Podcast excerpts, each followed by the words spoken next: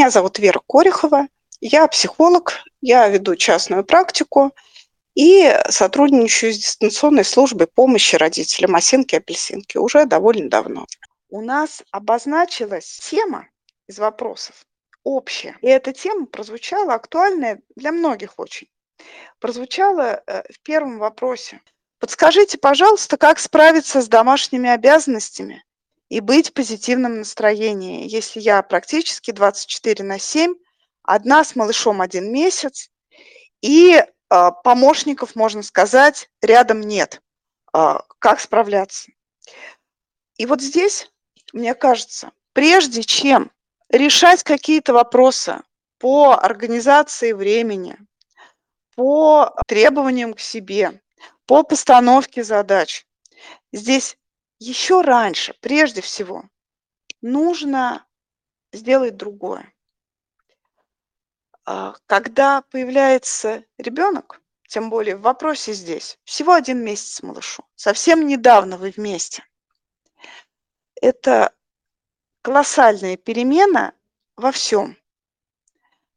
В бытовых вопросах, в самочувствии, психологическом состоянии, в потребностях, в задачах.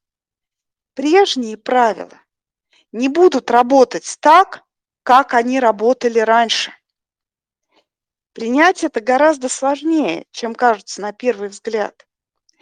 И очень часто э, происходит вот что. Человек умом понимает, что да, у меня сейчас малыш. Я не могу быть, например, такой прекрасной хозяйкой как я была. Или я не могу сейчас работать, у меня нет времени на работу. Или а, я не могу уделять столько времени своим близким и друзьям, сколько они привыкли. Но на эмоциональном уровне такого принятия не происходит. И человек продолжает э, ждать от себя, что прежние схемы, будут работать. А, что а, все будет получаться все так же и так же прекрасно, как получалось раньше. И вот чтобы свыкнуться с тем, что прежний ритм жизни в данный момент и на долгое время а, будет недостижим, нужно время. И вот это первая задача, которую нужно решить. Нужно привыкнуть к тому, что жизнь поменялась. Поменялась очень существенно. А, привыкнуть бывает нелегко, но если такого принятия не произойдет, то мы неизбежно столкнемся с чувством вины, с разочарованием, с опустошением, с чувством вины перед близкими, перед мужем, перед родителями, иной раз даже перед знакомыми. А иногда с чувством вины перед собой, когда сам человек себе ставит задачи, их не выполняет и э, от этого плохо себя чувствует, чувствует себя разочарованным. Э, дайте себе время чтобы свыкнуться с новой реальностью, с новой жизнью, и тогда у этой новой жизни появятся свои ритмы, своя иерархия задач, своя иерархия целей. А, и на первом месте в этой иерархии будет стоять ребенок и его потребности в зависимости от возраста, и вы, ваше физическое эмоциональное состояние. Сначала нужно позаботиться об этом, а потом обо всем остальном. Это первое. Дайте время на привычку и принятие. Второе. Вот тут уже э, к иерархии подошли. Как справиться с домашними обязанностями?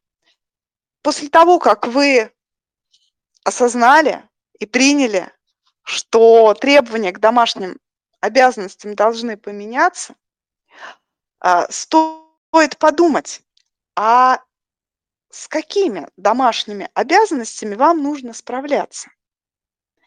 стоит конкретизировать вот это вот понятие. Домашние обязанности – это очень широко. Туда может входить очень много всего. Какие домашние обязанности у вас есть? Что вы себе вменяете в обязанность? Подумайте об этом. Может быть, даже выпишите это. А потом посмотрите критическим взглядом. Посмотрите и подумайте, все ли эти обязанности так обязательны? Все ли это так необходимо? Можно ли уменьшить их вес? А, ну, например, а, может быть обязанность а, приготовить еду. Посмотрите, а, не относитесь ли вы к ней по прежней мерке? Ну, например, вы следили за тем, чтобы еда была приготовлена самостоятельно, разнообразной, здоровой и полезной. Это достижимо? Всегда ли это достижимо? Может быть, опустить планку до более реалистичной? Ну, например, чтобы было что поесть. И тогда вот это было что поесть, туда войдут и э, доставка, может быть, еды, какие-то полуфабрикаты, какая-то приготовленная пища. Может быть, можно будет иногда обращаться к кому-то за помощью. Это не всегда постоянный помощник. Ну вот иногда, может быть, кто-то зашел в гости, почему бы не попросить о помощи. И вот так с каждой задачей. Так ли это обязательно? Немного ли вы на себя а, навесили? Немного ли вы от себя требуете? Отнеситесь к себе с сочувствием. И смотрите, рядом с домашними обязанностями стоит позитивное настроение. Позитивное настроение – это то, что для вас важно, это ваша цель, я хочу быть в позитивном настроении, или это просто очередная обязанность. Я должна быть в позитивном настроении, ну, чтобы, например, а, было комфортно моим близким. А, вот это тоже стоит оценить. И если это еще одна обязанность из многих, может быть, стоит э, себя ее снять и разрешить себе быть в том настроении и состоянии, которое у вас есть. А, почему это важно? Потому что это будет означать внимание к себе. А там, где мы проявляем внимание к себе, мы недалеки от заботы о себе. Дежурная улыбка, маска позитива – это очень тяжело. Это может стать самой непосильной обязанностью из всех имеющихся. А если сказать себе, сегодня мне грустно, или сегодня я раздражена, сегодня мне тяжело, и не заставлять себя немедленно исправить это состояние. А, это очень уважительно к своим чувствам. Это очень тепло к себе. Вы не станете своим погонщиком, вы будете своим другом. И это очень важно. И вот такое вот разрешение себе быть в тех эмоциях, какие есть, это очень полезно, это очень благотворно сказывается, как ни странно, на том самом эмоциональном состоянии. Когда вы выключаете борьбу с неуспеваемостью, с не тем э, настроением, а включаете знакомство с этим настроением и с теми реалиями, в которых вы оказались, совершенно точно становится легче. И это та дорожка, которая в конце концов, скорее рано, чем поздно, приведет к более позитивному э, настроению, к более позитивному состоянию, чем вы были до того. Прислушивайтесь к себе, будьте с собой рядом. к ребенку же мы прислушиваемся, мы же стараемся понять, что ему нужно, нужна ли ему сейчас помощь, а, хочет ли он спать, надо ли его покормить. Проявите заботу и о себе тоже. Не а, берите на себя какое-то неудобное бремя, слишком тяжелое. Под ним очень легко сломаться, а вставать потом трудно. Справляйтесь с самым необходимым. И вот здесь, и это мостик к следующему вопросу. А, Ольга а, комментирует вопрос и а, добавляет, вот как все успевать, вот еще бы, чтобы муж на тебя не кричал, что везде бардак, я голодный. Вот здесь прям я могла бы дать такую рекомендацию, которая будет важна и для мамы, которая, может быть, себя упрекает, что она успевает плохо, и для мужа, который, может быть, плохо представляет себе, а как вообще у мамы день проходит, как она себя чувствует, а, вообще сколько, сколько она всего переделала и осталось ли у нее хоть минутка времени. А, рекомендация, ну, тогда, когда вы посчитаете возможным ее выполнить. Она часто бывает полезна. Распечатайте, ну или там э, разлинуйте или вырвите лист из обычного ежедневника, который а, разграфлен по часам. И сделайте ежедневник наоборот. Не планируйте то, что вам надо сделать, а потом догоняйте это, а записывайте то, на что реально у вас уходит время. И тогда будет видно, насколько оно занято.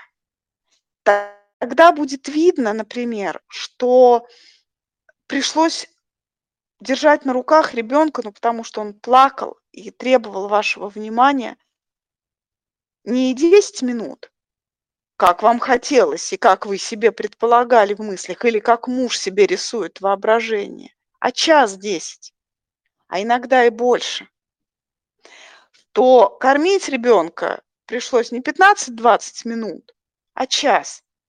Ну вот такое бывает то э, в тот момент, когда вы, например, ну не знаю, начали там убирать грязную посуду, там загружать посудомойку или посуду мыть, ребенок заплакал, и вам пришлось пойти к нему и поменять памперс, например.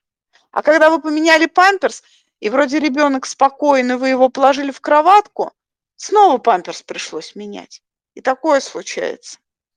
И вот, э, поверьте, это стоит того, чтобы для всех стало очевидно, насколько заполнен день с маленьким ребенком, и что там действительно иной раз нет ни одной минуты, и что нет времени поддерживать ту же частоту и тот же порядок, который был прежде, что нет времени э, готовить какую-то особенную еду, к которой, может быть, привыкла семья. А, попробуйте это сделать. Это поддержит и вас, и семье даст такую реальную картину. И убережет от завышенных ожиданий, от себя в том числе. Потому что иной раз, знаете, у нас тоже в голове идеальная картинка. Я сейчас как все успею, как будет у меня супер уют, супер чистота, супер красота. Реально ли это? И вот э, такой ежедневник, наоборот, он э, помогает э, и планку снизить, и ожидания реалистичными сделать.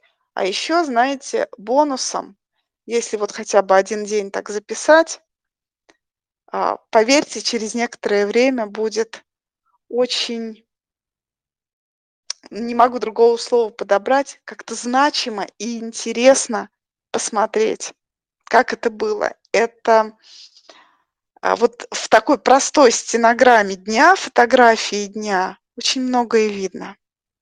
И по прошествии, например, нескольких месяцев или полугода или года, это будет очень, очень хорошее воспоминание, а, потому что там вы. Вот такие ежедневники, они прям говорят: "Я есть, вот я, вот мой заполненный день". Это это важно. Теперь ко второй части того, что написала Ольга. Чтобы муж на тебя не кричал, что там везде бардак и я голодный. Давайте разделим. Вот там совершенно э, правильно Яна прокомментировала.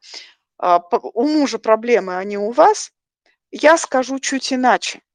Мы не будем говорить, у кого проблемы. Ну, вообще, знаете, если муж э, кричит на жену, у жены тоже есть некоторые проблемы настроения, взаимоотношений, тревоги какой-то, может быть, обиды.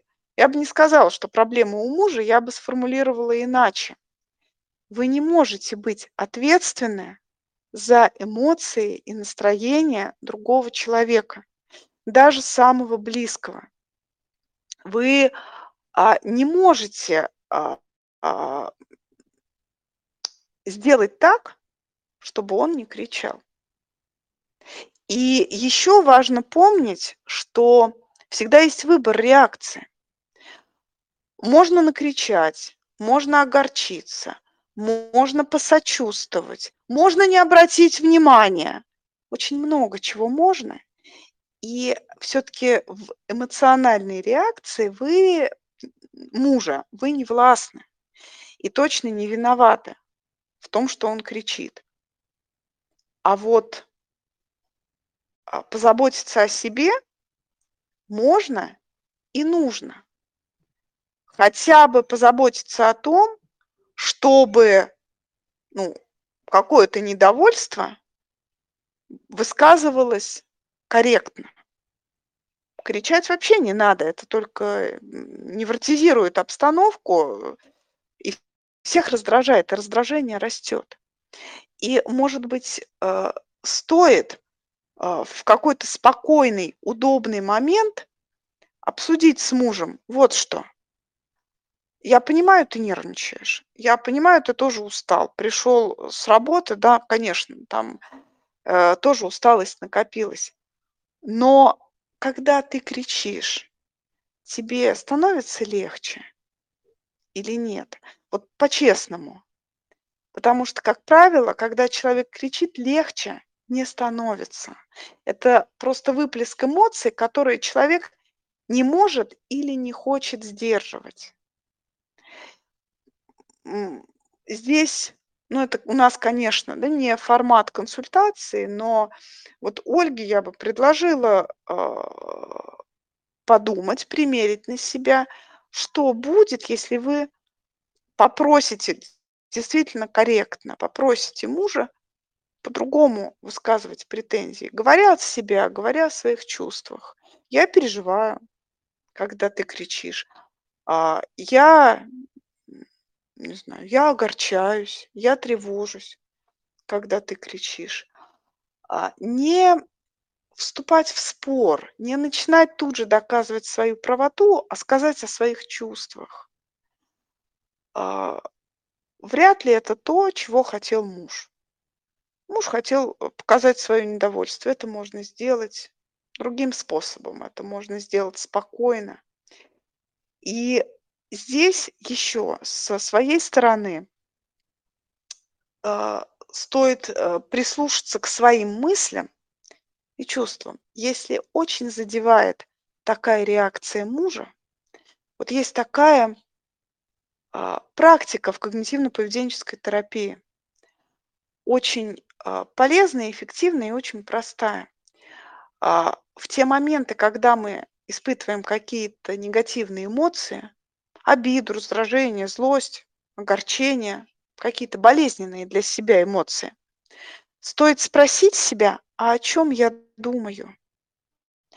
И вот в такой ситуации, когда муж или близкие, мама начинает, например, говорить, а вот я все успевала, как же это ты полы не успеваешь мыть два раза в день? Я вот три раза в день мыла, и у меня вообще пятеро детей было, а ты с одним ничего не успеваешь.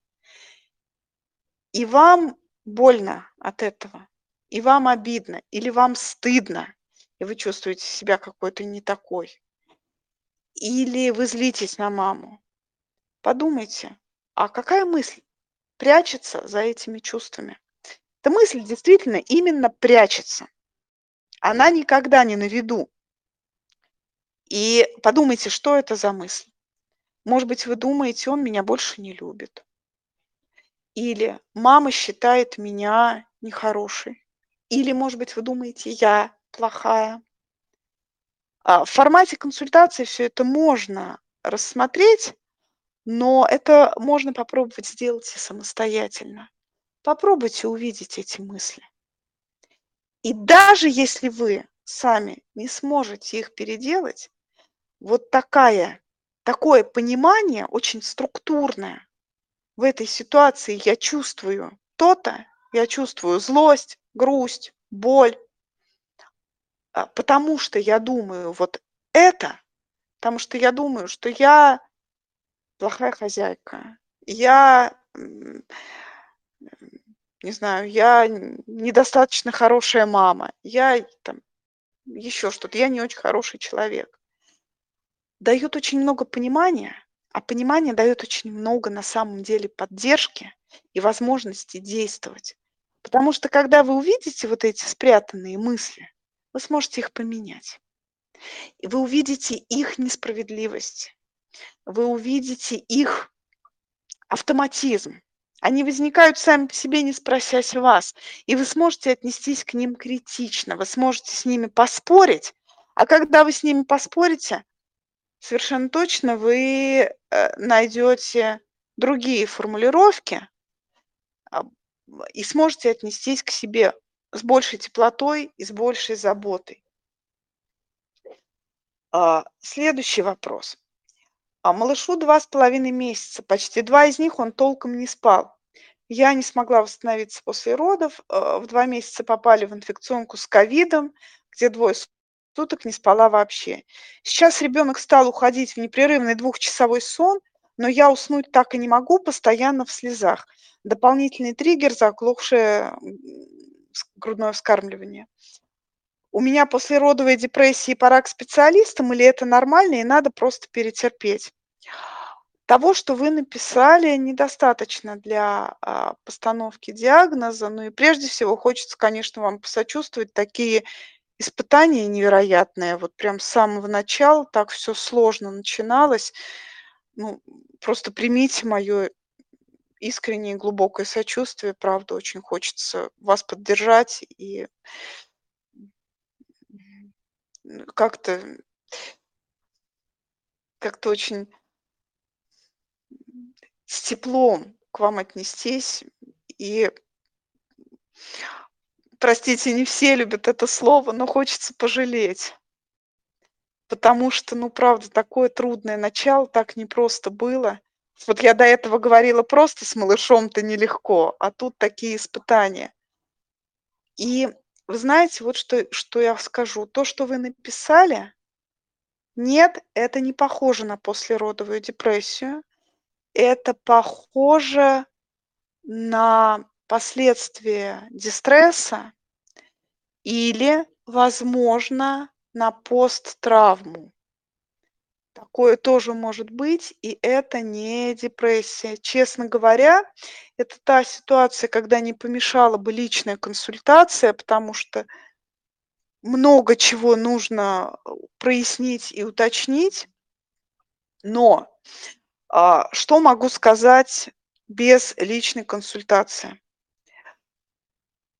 А, нужно налаживать сон. Если у вас нормальный, это первое, что нужно сделать. Если у вас нормальный режим, ну, сравнительно нормальный, то есть, поясню, ночь, ребенок спит, и вы действительно лежите сами в постели. Вы не читаете книгу, не сидите в телефоне, не занимаетесь хозяйством. Вот ребенок уснул, там, предположим, в 10, и вы тоже легли. И так день за днем. и при этом вы не засыпаете, то вот здесь со сном вопрос э, стоит решить и посоветоваться с врачом. Э, возможно, порекомендуют какие-то препараты, чтобы сон наладился. Если э, причина, э, вы не просто так написали, что вы в слезах и упомянули заглохшее ГВ.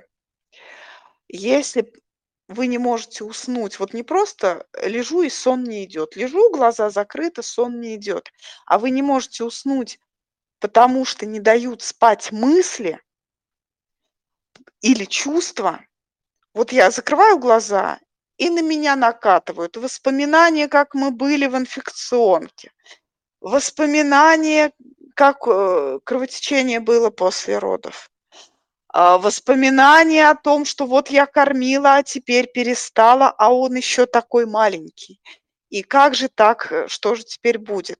Если это вот такая картина, мысли от этих мыслей мне больно, эта боль не дает мне спать, то это к психологу. А, в личную работу с мыслями работать можно эффективно и не так уж долго.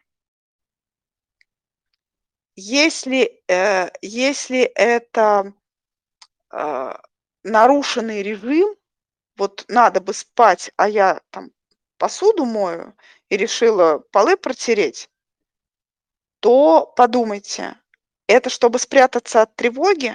Если да, то тогда к психологу. Если э, просто доделываю дела, нет, это не тот случай. Тут нужно физически восстанавливаться. Вот, это мой краткий ответ. Это не похоже на послеродовую депрессию, но похоже вот на другие вещи. А, подумайте, может быть, а, может быть, э, как-то вы в комментариях отпишетесь, а, и мы это обсудим более детально. Подумайте, как э, вижу, э, вижу комментарий после эфира, тогда да, я посмотрю и отвечу. Вот, вот так вот. В общем, если режим мы его налаживаем, если все в порядке, налаживаем сон с помощью врача, если мысли, чувства и тревога, то это к психологу в личную работу. С этим нужно разбираться, чтобы тревога не накапливалась. Она имеет тенденцию накапливаться. И здесь все основания к посттравме, к сожалению, потому что слишком тяжелое было начало. Следующий вопрос.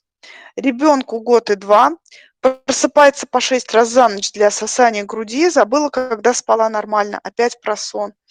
А днем куча дел, которые тоже нужно успеть сделать. Как не сойти с ума, как всем угодить, если сил не хватает. И мужу внимание уделить, и с ребенком 24 на 7 одна. Честно говоря, у меня тут тоже прям пожелание личной работы, потому что а, есть такая идея у Алевтины, которая задает вопрос, а, что нужно всем угодить. И мне прям хочется порасшатывать эту идею. Откуда она взялась? Что она с вами хочет сделать? Кто вам ее вообще подарил? И подходит ли она вам? Вы сами хотите всем угождать? И для чего это вам? Или эта идея вот живет и вами руководит. Совершенно точно вообще не надо всем угождать. Это невозможно. Вообще, когда появляется слово «все», «все», «все успеть», «всем угодить», это совершенно точно некое обобщение, это когнитивная ошибка, которая будет очень мешать. Всем угодить невозможно. Если сил не хватает, то вдвойне вы не сможете угодить всем, потому что организм будет бороться за самочувствие, за выживание и будет еще больше забирать у вас силы и всячески вам показывать. Алевтина, сил мало. Так, ты не поняла? Сейчас самочувствие еще ухудшится, силы будет еще меньше. Поэтому вот здесь очень важно не то чтобы избавиться от идеи всем угодить, но поработать с ней и ее пересмотреть, переделать во что-то более реалистичное. И опять вопрос, кому всем? Что значит угодить? И это вопросы уже личной консультации, но пока вот я их вам даю на подумать самой. Что значит угодить? Это как? Чтобы угодить, я что делаю? Ну вот если я э, поцеловала мужа, когда он пришел с работы, и пошла там дальше каким-то, к ребенку пошла, я угодила или нет? Или мне, чтобы уг... мое угодить, это значит обед из трех блюд плюс десерт? А, вот подумайте, раскройте вот эти вот вещи. Что значит угодить? Кому всем? Что значит ваша куча дел? Проранжируйте их. Какие из них реально успевать, а какие это только вот ваши завышенные ожидания от себя или ожидания других? Кому нужно успеть их сделать? Вам или кому-то другому? Или это какие-то общественные идеи, идеи семьи, идеи родственников, идеи, взятые откуда-то из культурного контекста, что настоящая мать должна Доктор Комаровский когда-то говорил гулять с ребенком два раза по три часа в любую погоду, и это обязательно. Может быть, это чужие идеи, может быть, это чужое нужно. Вот здесь мне было бы очень а, ну, интересно, наверное, поговорить с вами вот об этом. Какая куча дел, каких дел? Пораскрывать вот эти понятия, а вы для себя их пораскрывайте. Потому что пока это до уровня обобщений, вам будет очень тяжело. Вот это вот будет прям давить и вызывать чувство, опять же, вины. Всем угодить, все успеть, дел куча. Э, не надо так. Пожалейте себя, пощадите себя. Задайте вопрос, а мне что нужно, мне самой, где я? И еще один момент я ни в коем случае э, не вступаю в обсуждение э, кормления, но в год и два ребенок не должен шесть раз за ночь сосать грудь. Он не грудничок. Подумайте, что за этим стоит. Может быть, у ребенка не очень хороший сон, тогда ну, не нужно подменять сон кормления, а, нужно заняться вопросами сна. Может быть, ребенок чего-то пугается, может быть, это какие-то страхи ночные, а может быть, это просто привычка у вас обоих, и тогда ее стоит преодолеть.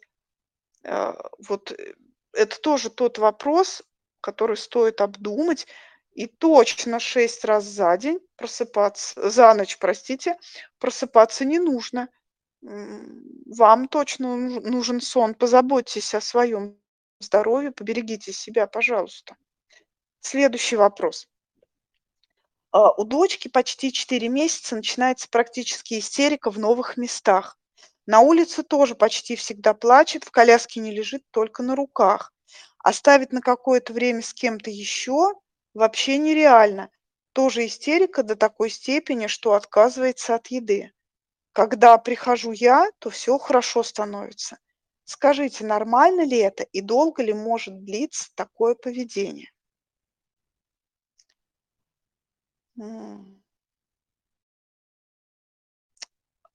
Очень индивидуально.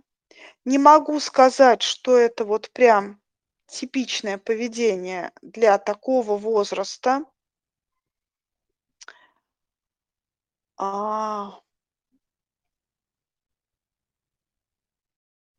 я бы здесь а, сначала э, уточнила вопросы здоровья с педиатром, с неврологом, все ли в порядке, нет ли а, у педиатра и невролога каких-то вопросов, а, каких-то э, беспокойств, все ли хорошо.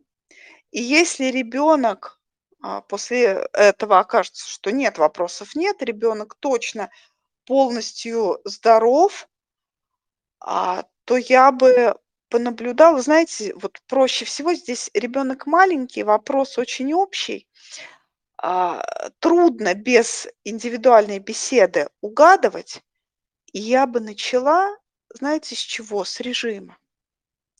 Есть ли режим? Почему? Потому что режим это стабильность и предсказуемость. И режим помогает в целом снизить беспокойство и тревожность у ребенка. Вот, и я бы начала с режима.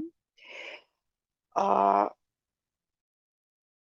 и посмотрела бы, что будет. Вот мне интересно, может быть, вы сейчас прокомментируете, напишите или а, скажете, как сейчас с режимом дела, дела обстоят, есть ли он?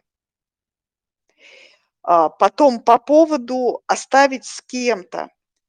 А если вы рядом в этот момент, сможет ли ребенок быть на руках у кого-то?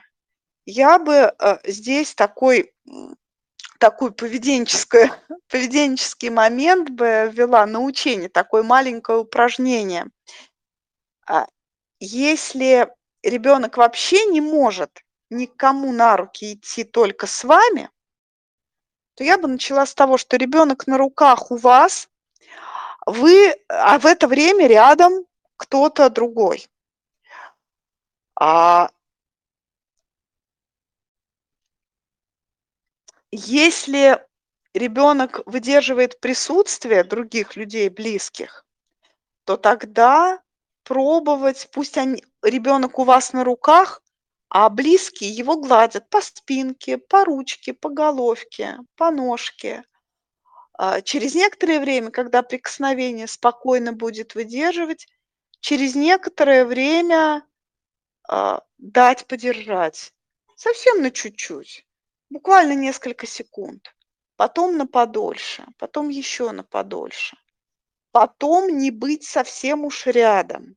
И вот так вот постепенно, постепенно а, приучать к тому, что есть другие люди, которым можно доверять. А, и еще один вопрос, который мне бы хотелось уточнить. А как давно это поведение началось? Так было с какого момента?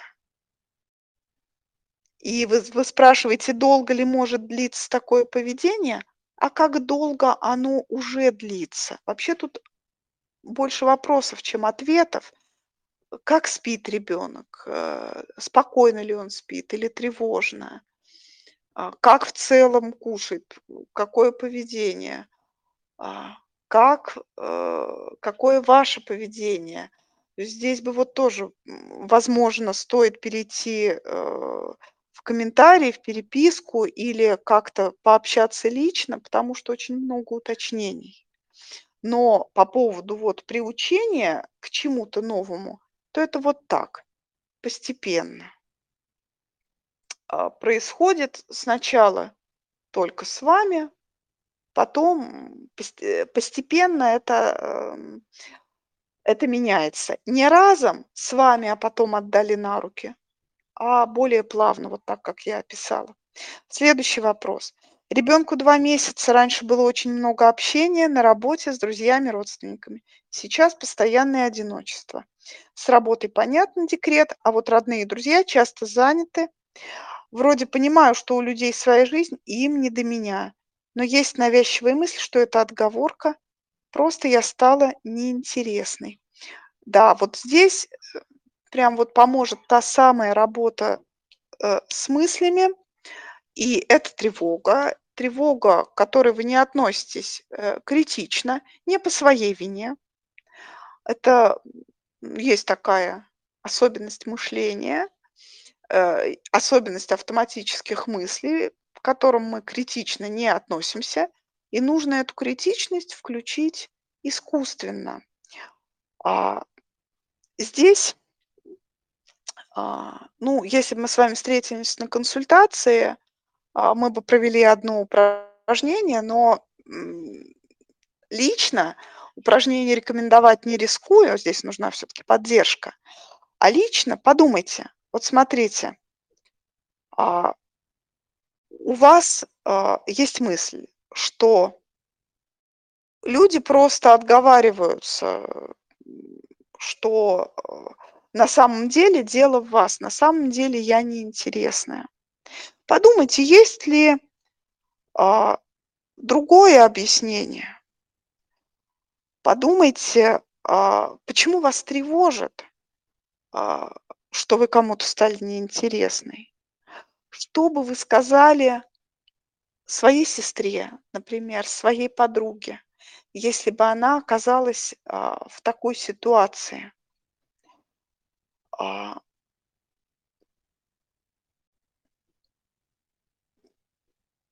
какое объяснение, кроме слова отговорка, есть? И с чьей стороны эта отговорка? С вашей или со стороны ваших близких? В чем вы хотите быть интересной? Кому вы хотите быть интересной? Какой вы хотите себя чувствовать? Что значит быть интересной? А попробуйте перекинуть мостик к себе и к своим ценностям, а потом в другую сторону, к тревогам и страхам. Чего вы на самом деле боитесь? Если вдруг вы не интересны друзьям и родственникам, чем это грозит? И вот так вот посмотреть а, в лицо подлинному страху бывает очень полезно. Что такого тревожного? Если вдруг представить, что вот это вот одиночество, оно затянется, как вы тогда будете себя чувствовать? Чем это пугает? И вот когда вы увидите вот этот вот страх, с ним можно будет что-то сделать. С ним можно будет поработать, но для этого надо его узнать. Скорее всего, а, вы не очень сталкиваетесь с этим страхом, иначе вы бы о нем написали более четко. Попробуйте посмотреть туда, вот это моя такая первоначальная рекомендация. И, может быть, к следующему эфиру или как-то иначе у вас сформируется другой вопрос. А, а чтобы полегче стало в моменте, вот знаете, видение этого страха, оно тоже поможет. Когда вы увидите, чего вы боитесь, вы а, поймете, как можно себя поддержать. Не прячась от одиночества, а как-то иначе. Обращаясь к тому, что важно, и к тому, что ценно. И вообще, поддерживаете ли вы сейчас себя как-то? Друзья и родственники от вас отвернулись, а вы сами от себя не отвернулись? Вы сами поворачиваетесь к себе, вы сами себе интересны или вам нужен интерес в глазах других? Спасибо за участие, спасибо за вопросы. Ну и до следующих встреч. Мы знаем, как непросто приходится молодой маме.